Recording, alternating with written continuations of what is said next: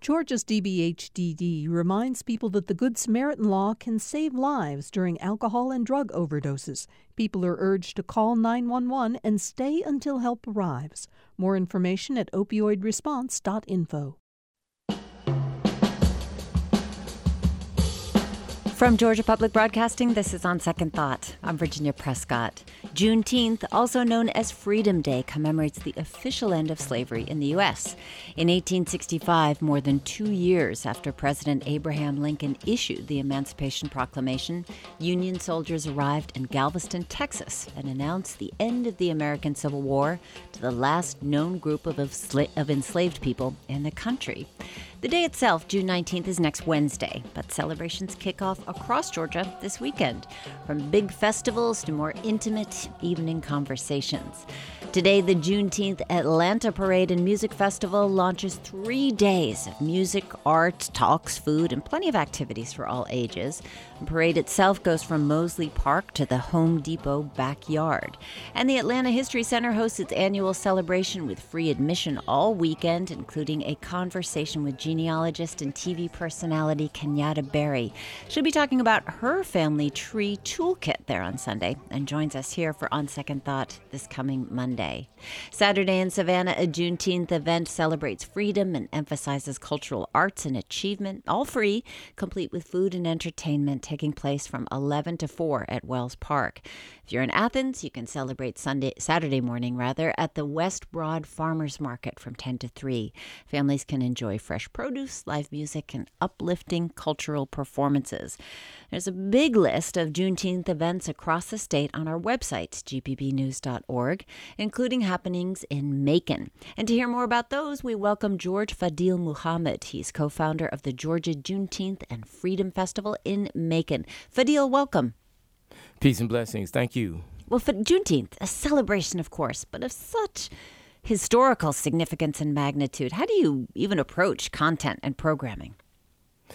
Well, we think about the relevance. You know, it's it's a very powerful thing to realize that being free was something that was not always available to us, and to be owned by another human being is a horror is, is it's it's like a nightmare.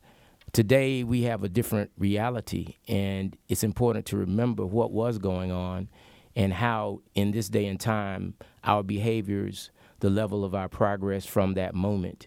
Uh, where are we? And to always take assessment. So there are many ways in which we can re-educate many generations that are disconnected from that. New uh, young children, youth that need to be uh, reminded of the struggle, and then building, continue with our responsibility to build each and every day, each and every mom- moment of our lives. That, that's what feeds our programming, determining what we're going to do. Well, you started celebrations already a week ago community dinner, neighborhood reunion, hip hop summit, and an, a van tour, a Black History Macon van tour. What are some of the notable landmarks featured on that tour? Well, we start with the terminal station that still has a colored only uh, uh, sign that's etched into stone. And a lot of people say, well, why don't you take that down? But it's very important also to make it real. A lot of people don't believe it's real. A lot of people don't believe anything that's not in color is not is real. Uh, so it's it's very important, and so that's one of the landmarks. It's also a place where master black bricklayers and carpenters and masons uh, constructed that building, and all throughout Macon, downtown Macon, City Hall, the City Auditorium, the Southern Trust build, building, City Annexed, uh, St. Joseph's Cathedral. So many beautiful churches and beautiful structures were built by these invisible hands. So that's part of what's on the tour. We show where slave markets were on Poplar Street. Uh, we talk about Cotton Avenue and uh, it being a, a, mecca of black business and black religious institutions. So uh, all of those, there's so many things when you come through downtown Macon you take for granted that really were built uh, by enslaved black people and people who just had great skills and made a great contribution to Macon. And Atlanta is often credited as an epicenter for African American and civil rights history. How do you highlight Macon's history uh, as standing on its own? Yeah, you have people like uh, Lucy Laney and uh, William Scarborough and uh, Wallace Rayfield, who was the second licensed black architect in the history of America. Uh, you have all of our musical legends Otis Redding, James Brown, Little Richard, Lena Horne. Uh, so many people that uh, accomplished things, particularly a matriarch, the education matriarch of Georgia, really, Lucy Laney, who was so advanced at an early age at Ballard Normal and um, came up in the very first class of Atlanta University. Uh, you have a lot of just amazing connections with Atlanta. And uh, then you have Charles Henry Douglas, who was a, a financial genius. And uh, because of his institution, the Douglas Theater, Cab Calloway, Duke Ellington, Ma Rainey, Bessie Smith, as well as Otis being discovered in that theater, all of that culture that undergirds our modern entertainment infrastructure, a lot of that comes from Macon and it comes right and comes right out of the genius, of the natural genius of Macon Georgia people. Well, you mentioned William Scarborough. There's a story of him as a young boy recalling the reactions of black and white people in Macon to formal announcements of slavery's ending. What did he say? What an amazing young man uh, that uh, Henry McNeil Turner marveled at his genius uh, as an adult. He was an adult and looking at this young boy and he uh, observed uh, when the the the the call or the the statement was made at the courthouse that slavery is no more in 1865. Later, because Macon was liberated April 22nd of 1865, but later in July, he saw uh, people together hearing that, white and black, and he saw the anguish of the white community Uh, at hearing that the dejection, the total silence, and then the contrast of jubilation among the black community. And he just looked at how how severe it, it hit him. And of course, we are ready to be free. We yearn to be free. But at the same time, there's something strange about this moment where another people that we have had this connection with, it's been a toxic connection, but it's a connection nevertheless, that we, these people are so dejected. What is going to be the future? And as we come 154 years up from that, uh, we have many complexities that have evolved in our relationships uh, as we have continued to live together, and we will, are going to have to continue to live together in this community. How it plays out with education, with business, with the way government is is implemented, with our policies, with the attitudes uh, toward each other. Uh, how all of that has come from that moment of dichotomous feelings one side is in jubilation, one side wants freedom, the other side is not ready for that. The other side is just doesn't know how to live without having uh, this slavery system. We're learning about Macon's Juneteenth celebrations that have been going on for a week and continue to go on through Juneteenth next week with Fadil Muhammad, who is an organizer, prime mover, and obviously uh, somebody who holds a lot of wisdom about what goes on there. He's co-founder of Georgia Juneteenth Week and Freedom Festival in Macon. Well, these these historical figures they did live in a very different country and world than we live today. So, how do you tap into the wisdom, to the experience of these leaders, people in William Scarborough, just a witness to history, and apply them to contemporary America? Well, they were doing things that are amazingly similar in terms of trying to organize the black community to move forward, to be progressive. Uh, people like Henry McNeil Turner, the same challenges of black leadership of wanting us to be progressive. We we face those same challenges today, and they had so much wisdom. A lot of the things they were accomplishing in terms of their unity, uh, they're things that we should not try to reinvent the wheel. Uh, many of them were doing wonderful things. The, the, the, establishment of these religious institutions, the schools, people like Minnie Smith, who used her own money uh, that she saved under her bed, $20,000 to start Beda-Etta College in 1921. That's just two years after the Red Summer and the same year that uh, the Black Wall Street happened.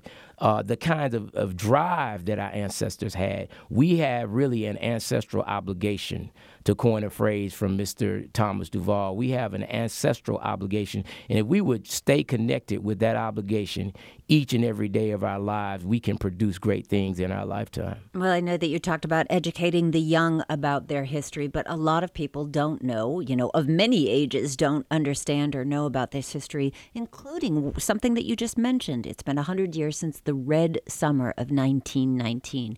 What was the Red Summer? The Red Summer was a time in which a great backlash was occurring uh, in the, in the South and throughout America for uh, Reconstruction, post Reconstruction, and basically the Ku Klux Klan was on the rise with this anti-black uh, uh, campaign, and basically uh, hundreds, thousands of black people were being murdered. Definitely hundreds in the hundreds, uh, and they were being hung. They were being shot to death. They were being burned to death. Uh, they were being just openly murdered, lynchings, just a tremendous violence that was occurring across this country, and it's something that was a, a true horror movie a true uh, nightmare for the, the the community. And another thing that it came on the backlash of was World War One, mm-hmm. uh, great resentment of black soldiers uh, having a newfound dignity of them even participating and standing and fighting in the war. Uh, they, there was a resentment that you uh, you know you think too much of yourself now, and uh, so let let us put you back in your place, and that was a lot of what it led to. Well, the trauma of those events accumulated generation by generation is is part of the reason that we're celebrating. But you are also holding a mental health forum. Uh, we're looking at a revival currently of racist violence and vocal white supremacy in our culture. Certainly, yes. you know, there are many documented acts of that. And then the struggles are clearly not over. So, how do you keep these conversations going and move forward? That's one of the big questions in our culture right now. I think to keep solutions, you know, it's, it's, it's very good to go through the details and analyze the t- statistics and and really look at you know what are the real problems but at the end of that conversation the real emphasis has to be on what is the solution? What can we do to change this? How can we really act to bring about a change? And that seeking of solutions is certainly a very uh, fervent focus should be uh, for black people among themselves, as well as black, white, Latino, Indian, wh- whoever, uh, Asian, all the total diversity of our community that is aware of our struggles, aware of our challenges. We need to always be about solution based. How can we really bring this about in a way that is going to serve the best interests of all? So, what are the events that are coming up this weekend in Macon that demonstrate and live those principles and those ideas that you're just talking about? Well, we have two basic events tonight. Uh, six o'clock at Frank Johnson Recreation Center is the Mental Health Forum, and that is basically addressing the issues of mental health uh, that are, are just pervasive, just a huge problem. We have a number of panelists that are going to be talking about solutions, about uh, how what they recommend, and uh, and then listening to the community. But then we go into the festival tomorrow, and at Tatnall Square Park, which is where Macon was surrendered, uh, place of, of that we're exercising freedom, where our ancestors struggled for freedom. We have some fantastic talent that's going to be presented: gospel, hip hop, jazz, uh, neo soul, and then we have Black Union soldiers from uh, reenactors that come from Jacksonville, 54th Massachusetts, that take us into that history, demonstrate uh, what it was like. They show you, you can see, you can feel, you can smell. Uh, and then we have another uh, uh leader, um, Lonnie Davis from the uh, Ocmulgee National Monument, who's very knowledgeable, and it's a lot of education, a lot. And we also have Terry Axum Austin, Majile Axum, doing modern and African dance, and she'll do a review on I Am Somebody uh, dance theater. So there's a lot of wonderful experiences in the festival from 1 to 9 p.m. at Tatnall Square Park tomorrow. Fadil Muhammad, thank you so much for joining us. Thank you so much for having me. Fadil is co founder of the Georgia Juneteenth Week and Freedom Festival in Macon. There's a full list of what we've got coming up for Juneteenth, and you're listening to Eddie Kirkland's Them Bones, a Macon man. From Georgia Public Broadcasting, this is On Second Thought. I'm Virginia Prescott. Four years ago this month, 12 members of the historically black Emanuel AME Church in Charleston, South Carolina, welcomed a young white man to join their Bible study group. When their eyes shut for a closing prayer, he pulled out a Glock pistol and fired 77 rounds, killing nine. WBTV is reporting that there's been a shooting at a church there, a shooting at a church in Charleston. It happened just about an hour ago, about 9 p.m In the days and weeks that followed, the nation learned about the lives of the nine people killed in the racially motivated massacre at the historically black church. We saw an outpouring of support and a landmark vote to remove the Confederate flag from the South Carolina State House. We know less about the longer toll of the trauma covered by Jennifer Berry Hawes and her colleagues for the Charleston Post and Courier newspaper. Hawes details the event and its disastrous aftermath on survivors, the families of the Emanuel Nine, the church community, and the entire country. In Grace Will Lead Us Home The Charleston Church Massacre and the Hard, Inspiring Journey to Forgiveness. Pulitzer Prize winning journalist Jennifer Berry Hawes is going to be speaking about the book at the Carter Center Library on Friday and joins me now on the line from Charleston. Jennifer, welcome. Thank you for having me. So, this book opens with Felicia Sanders making her way to church for not quite normal Wednesday night Bible study. In fact, it was almost canceled. What did you learn about that deliberation and the fateful decision to stay? Well, that night the church had a number of things going on, the largest of which was a quarterly conference, which drew closer to 60 people who gathered to discuss church business and, and handle various issues. And then most of them left. It had gotten so late at that point that the few who normally stayed for Bible study debated amongst themselves whether to go ahead and hold it or, or wait and do it another time. When one woman spoke up and said, Well, let's just do a little bit of it. Uh, Myra Thompson, one of those who died, was leading the study for the first time and was very excited, very prepared. Um, and so they went ahead and did it. So chilling to read about that decision when we know what is to come. And as you write, at the same time, 100 miles away, young man also preparing to drive to Emanuel AME about the same time that Felicia was. Why did he choose Charleston and that particular church as his target? Well, he said that he chose Charleston because of its history, and so most people assume that he's talking about its history of slavery. Charleston was the epicenter of the slave trade. Um, an estimated 40% or so of enslaved Africans who came here came through the port of Charleston.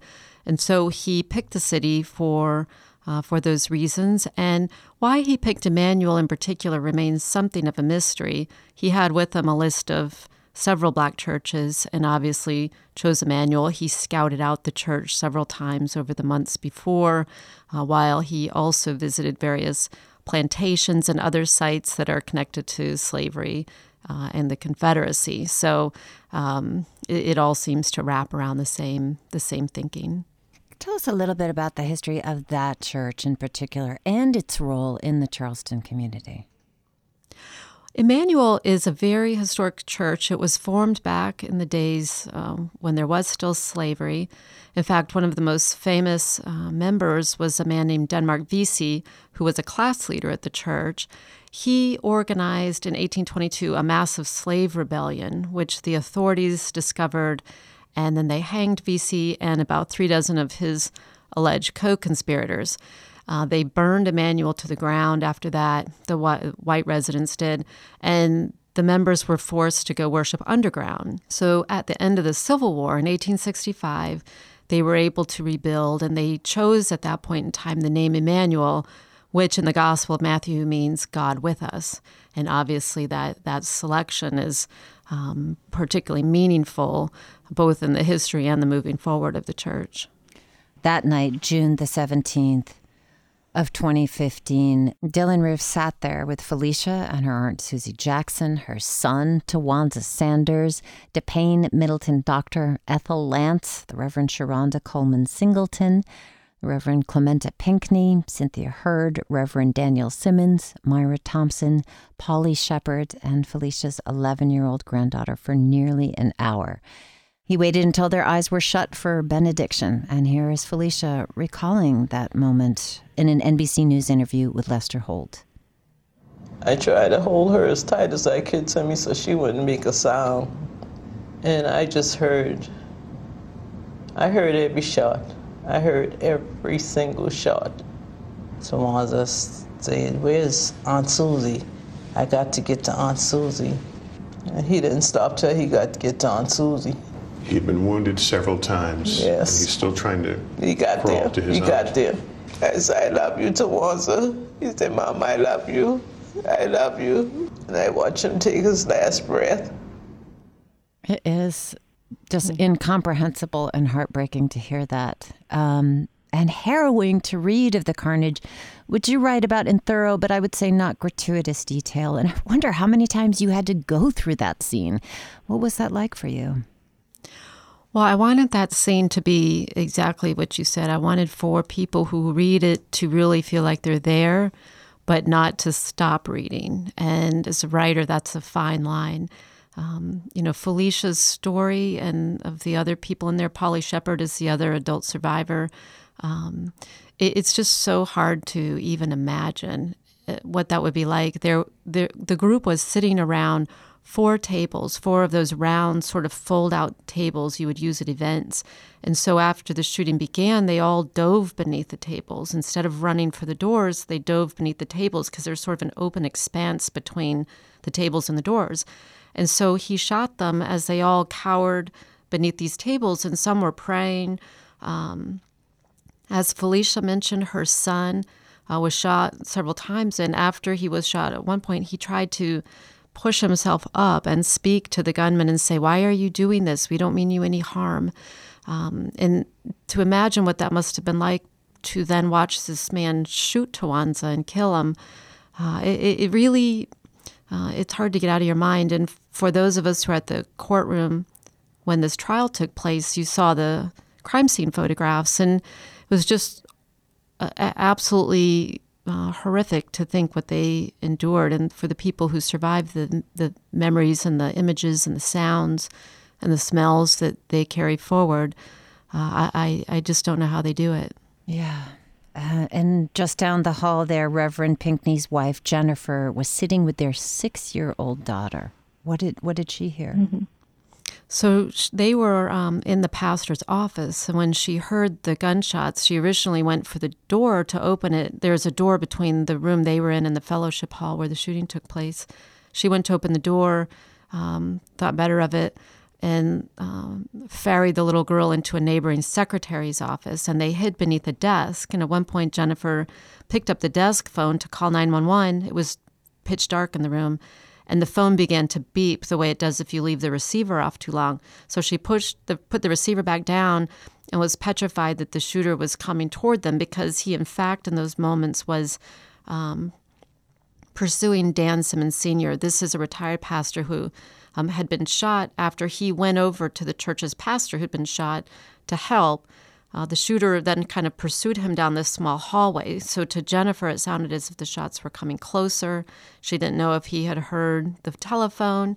Uh, so, you know, she was terrified. Her little girl was going to scream. Felicia was on the floor inside the fellowship hall, terrified her granddaughter was going to scream or move. She described holding her so closely to her chest and so tightly that she was afraid she would suffocate her. Jennifer was in another room. She had locked the door at one point and eventually was able to get to her cell phone. Um, and at the same time, in the fellowship hall, there was a survivor, Polly Sheppard, who was hiding beneath the table, praying out loud. And she watched Roof's boots approach, Dylann Roof, the shooter. She watched his boots approach. And then he asked her, Have I shot you yet? And she says, No. And he says, Well, I'm not going to. I'm going to leave you here to tell the story. So Polly and Felicia and the little granddaughter were the only three who survived out of the 12 who'd gathered for Bible study that night. My guest is Pulitzer Prize winning journalist Jennifer Berry Hawes, and her book, Grace Will Lead Us Home, is about the aftermath of the Charleston Church Massacre. She's going to be at the Jimmy Carter Presidential Library talking about the book tonight. So, what happened when the p- police arrived? They couldn't actually get medical help in at the time. And, and this, I understand from your book, is, is establishing a protocol that has been created because there have been so many mass shootings. What were they doing?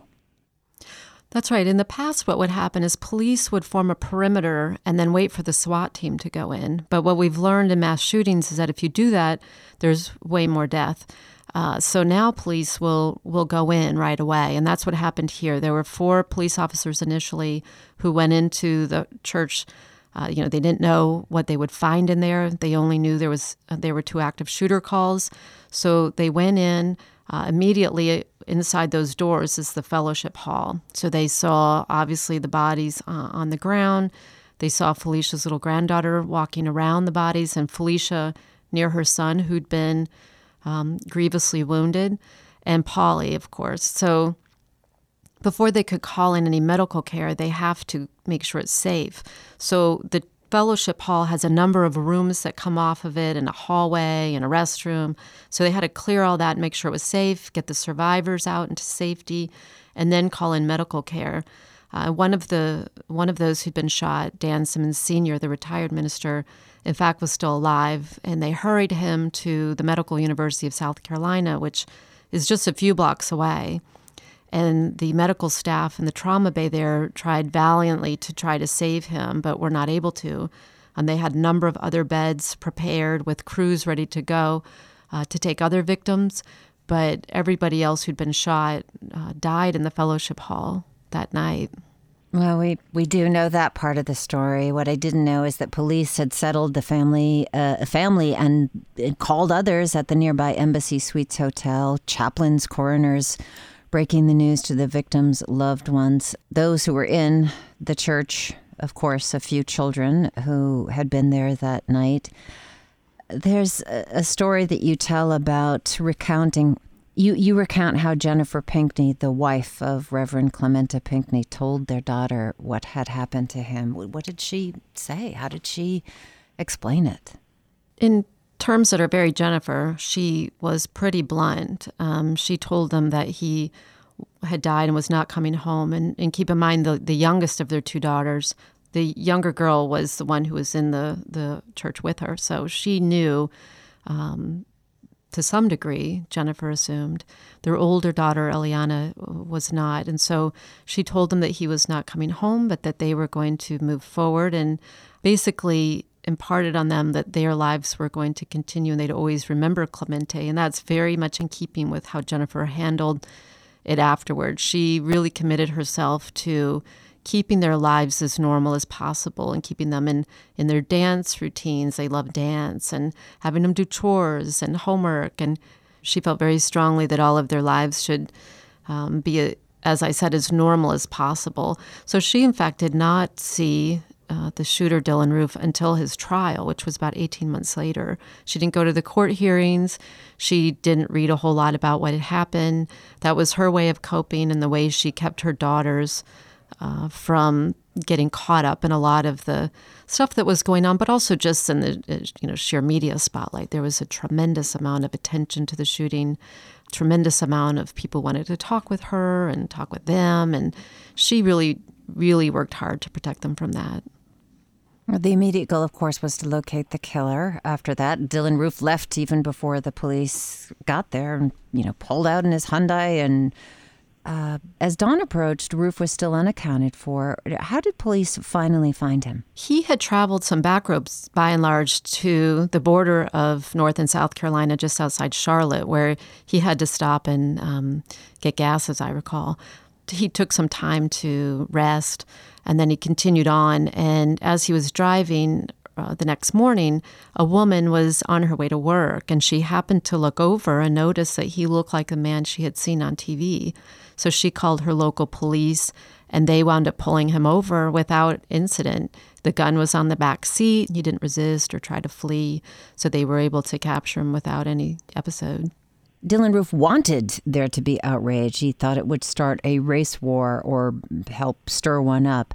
Now, you and others have traced how he became radicalized, and you do that in a very, you know, thorough way in the book. But could you summarize that for us? Roof, according to his own statements, wasn't raised in a racist home. His environment was pretty normal to the South, it sounds like. So there was certainly a subtext of race and racism, but it doesn't sound as if his immediate family uh, was uh, racist in the way that he was, certainly. He, in fact, developed his views on white supremacist websites. He became curious about the Trayvon Martin case, if you remember, and he couldn't understand why the case was getting so much attention. He Googled it and he poked around a bit, and he wound up on a site called the Council uh, of Conservative Citizens, which is a racist website, and he essentially began a journey into this underbelly of white supremacism that um, is pretty common. He uh, went on to the Stormfront website and Daily Stormer and some others, and really seems to have just devoured the language and the uh, views without doing a whole lot of his own independent research to see if what he was learning was in fact true. Uh, he really, really glommed onto the idea that um, black men were raping white women in mass and that the media was covering it all up. Uh, and this sort of thing. So he developed the view that he wanted to reinstitute uh, segregation. That was one of his one of his things. Um, but it's interesting, you know, he, he people talk about that he wanted to start a race war, but in fact, in his confession, he says, "Oh well, a race war would be bad; people would die." So it's as if he he didn't. I'm not even sure he had a clear idea of what he was trying to do. Yeah, he seemed like a very confused young man, and we uh, see more of evidence of that throughout the book. I'm speaking with Jennifer Berry Hawes. We're talking about what's known as the Charleston Massacre now. She's out with a book called Grace Will Lead Us Home, and it draws on her reporting of what that trauma triggered in the survivors and the families of those who were killed in the massacre. I'm Virginia Prescott. Stay with us for more of On Second Thought.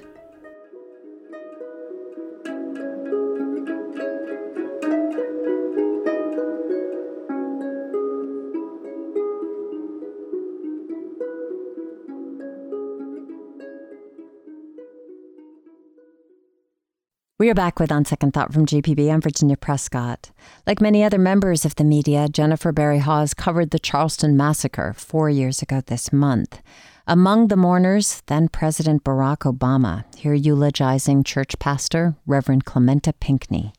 Amazing grace,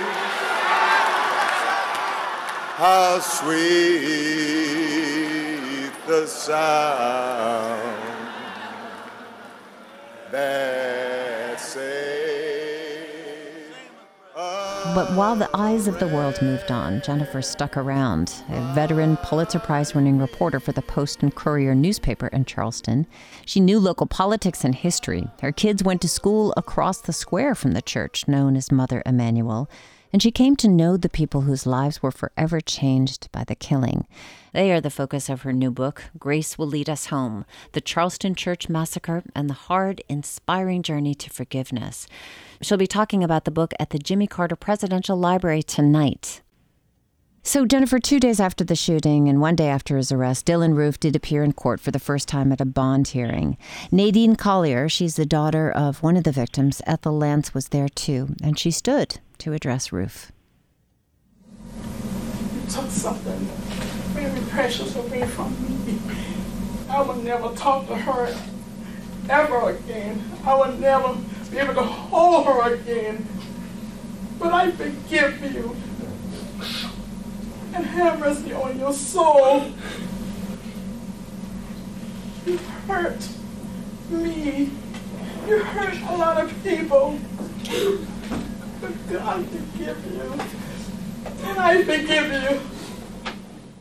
Just another stunning moment in this story. Reverend Anthony Thompson, husband of Myra Thompson, also stood and offered his forgiveness. And people in the courtroom and, and, those across the nature were just floored by these declarations. You report in the book that President Obama was aboard Marine One preparing a public statement about that tragedy. How did this change his tack? Well, he was with some staff members, and one of the staff members was reading from uh, his Blackberry at the time uh, the comments that were being made, and the president said, Hold off on the statistics. Uh, I want to go with that. He recognized that the themes that were emerging from the bond hearing were amazing, and uh, he wanted to tap into that sentiment. And indeed, when he came and delivered Clementa Pinckney's eulogy, he did so. Well, not everyone shared the willingness to forgive. The, the tension between responses, this spectrum of rage and forgiveness runs through the individual stories in this book. What examples come to mind for you of how people considered forgiveness and what it meant to them?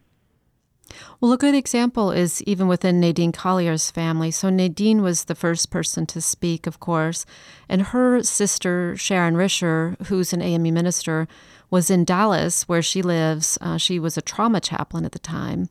And she heard her sister's words, and they made her angry because she didn't even know exactly what had happened and she didn't forgive him at the time. She certainly intended to, but she felt that that quick forgiveness was not the way she wanted her mother to be remembered. She wanted to bring some accountability to this killer first. And Sharon did come to forgiveness later, but it really was not until after the trial and she had the space in her own mind and heart to really think about uh, doing so. And she was not shy about voicing that difference. So, there within one family, just even between sisters, uh, you had a very different view. And, and the same thing happened among many people. For instance, Cynthia Hurd's um, brothers uh, have spoken about how they had no intention of forgiving Dylann Roof at that time.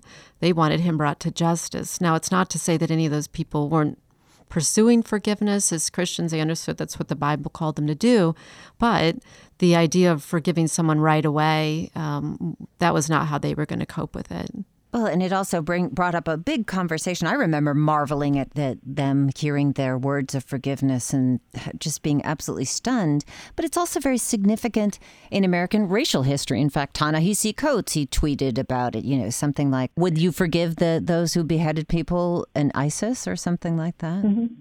Right. He said something like, uh, "I don't see. I don't remember seeing the campaign for forgiveness after the ISIS beheadings." And he made a point that was felt around the country, which was uh, twofold. One is, are African Americans in America are they asked to forgive or expected to forgive and acquiesce in this way in a way that white Americans are not? The other point was people worried that that quick forgiveness allowed people to seek cover from real conversations about our history and about racial disparities and racism that still exists. So there there certainly was controversy that erupted from those words, even though they were also very inspiring. Well, and that part of the conversation also came up as worldwide people are pouring out gestures of support and messages of unity. And in the governor's mansion, Nikki Haley decides this is the moment to challenge the Confederate flag that's flying on the grounds in front of the State House. Can you help us understand the dynamics of that ongoing fight in South Carolina and where she fit in? Well, a little more than a decade earlier, this had become a huge issue in South Carolina when the flag at that time flew above the State House dome. And a compromise lowered it to a flagpole out front. Now, Haley knew very well that calling for the removal of that flag uh, out front would be very controversial. And in fact, the last governor who had called on people to do so lost his job.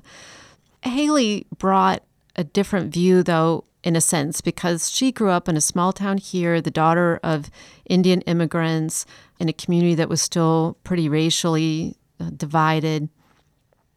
And she told the story to her fellow lawmakers um, during this debate where she was traveling with her father. Now, her father was uh, is Sikh and he wore a turban. So, in rural South Carolina, that would have been a very unusual sight.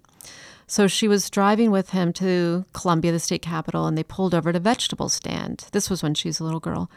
And her father was picking out some produce when she noticed the produce stand owner, I assume, call somebody, and pretty soon some police cars pulled up and they um, watched as her father finished selecting his produce and then went and purchased it and they left. And uh, she realized the racial profiling that was going on there uh, and was trying to make the point to her fellow legislators that the state house should be a place where all people feel welcome. So even if you have differing views about what the flag represents, to many people, particularly black residents, it represented something very negative thing. And she uh, told this story with hopes of changing some minds.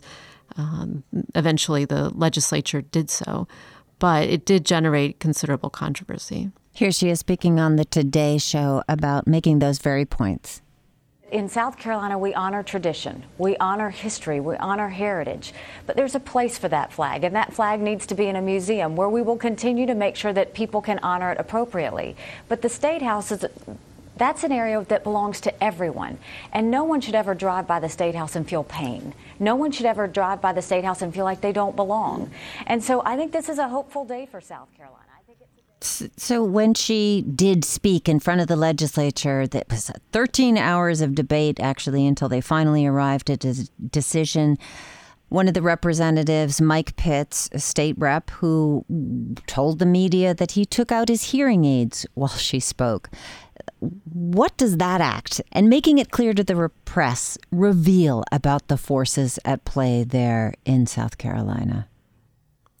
Well, there is still a substantial part of the citizenry here that revere the flag as something that represents the honor of their um, ancestors who fought in the war, and it represents Southern resistance to Northern aggression. Obviously, some people call the call the war that. It represents to people a history that's very different from the history of slavery. They see it as um, you know, a, a flag of honor. Obviously, not everybody sees it that way, but that that group is substantial and that's the force that Nikki Haley was really up against and and remains although you know it's interesting I just don't hear as much as I used to from them that sentiment used to be um, much more public it's still here of course but I think that Roof's actions help some people like Haley really understand what the flag meant, particularly to the black residents of the state. My guest is Pulitzer Prize winning journalist Jennifer Berry Hawes, author of the book Grace Will Lead Us Home. It's about how the survivors, the family members, and the community affected directly by the Charleston Church Massacre lived with that trauma for now four years. She's going to be at the Jimmy Carter Presidential Library talking about the book tonight. Thousands of people came to hear President Obama's eulogy for Reverend Pinckney. Millions of people have viewed that online. But you follow the families and survivors and the fissures inside of those families exacerbated by this tragedy and, and the trauma. What are some of the kind of ways that those showed up? One thing I really came to understand is that if you throw this kind of enormous trauma into any family, every loving relationship is magnified, and every slight and resentment and hurt is magnified by a million times. And that, on top of dealing with the grief and loss and the media spotlight and all that, it, they all went through a lot of disruption within their own families. For instance, Cynthia Hurd, her husband had considerable fallout with her brothers. They wound up where they just don't want anything to do with one another. With Ethel Lance's family. On top of it, two years after the shooting, another one of their sisters died of natural causes, but nonetheless, it was yet another loss.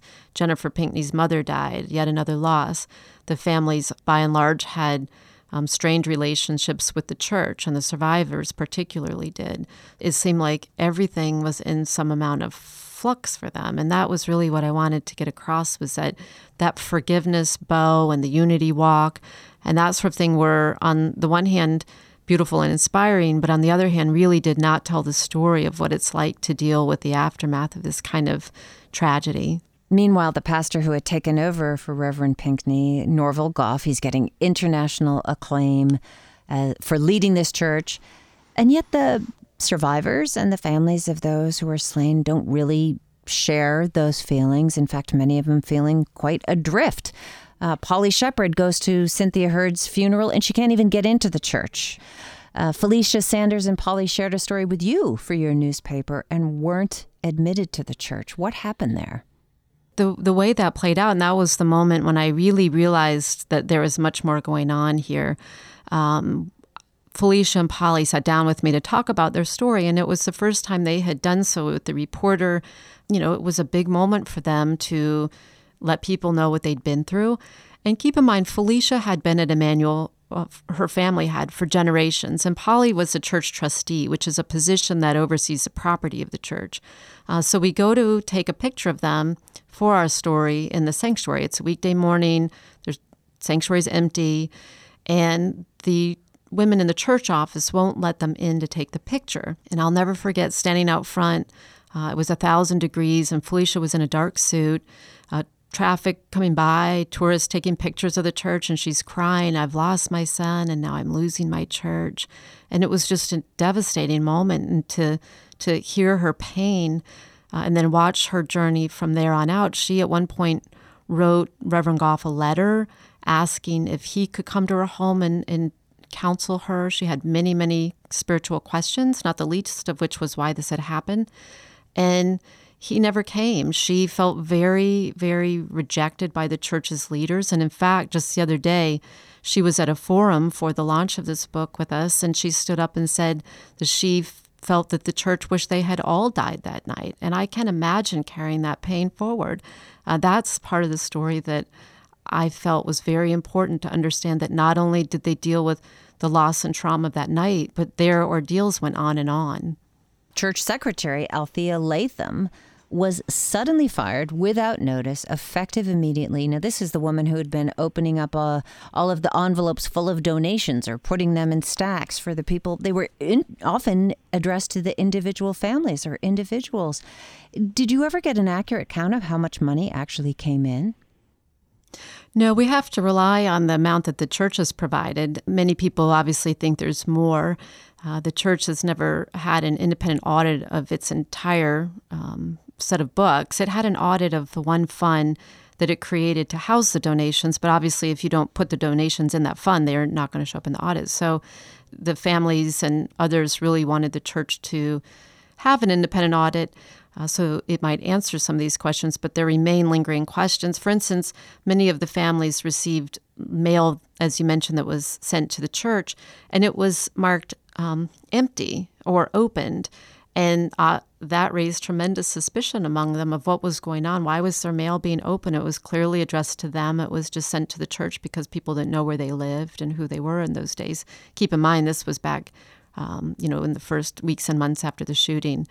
Uh, so people sent donations to the church, expecting in, in their minds that they would deliver them directly to the families, not open them, and certainly not remove anything if that was done. So there were some who wanted to sue. I think Stephen Hurd wanted to sue the church for its handling, but then eventually a lot of people did get checks from the church, although in what I would imagine to be small amounts. But Meanwhile, you're painting this picture for us, Jennifer Berry Hawes, of you know a, a, a Charleston that is on the one hand declaring unity, but a culture that is deeply divided in racial silos. A place where you live, your community. And I'm wondering if for you, you, you are a white woman writing about this story. What kind of perspective are you bringing in, both as a resident and, you know, as a journalist who's looking at a lot of different sides of the story? Hopefully, I can bring some perspective as someone who's lived here. I've lived here for 20 years, but I'm not from Charleston. I'm from Chicago. I lived in Atlanta actually for several years. But I, you know, I'm not writing from the perspective of what it's like to be an African American resident here. That's for sure. I'm trying to tell the story of the people who were involved and share the story through their eyes. And as a journalist, that's the position that we would typically take. I'm really trying to tell the story through what they see and hear and think and have experienced. Jennifer Berry Hawes, thank you. Thank you very much. That is the Pulitzer Prize winning journalist Jennifer Berry Hawes. She's also the winner of a Polk Award. Her book, Grace Will Lead Us Home, about the Charleston Church Massacre and its aftermath, is out now. She's going to be at the Jimmy Carter Presidential Library talking about the book tonight. We will leave you with Aretha Franklin singing Amazing Grace from the film of the same name.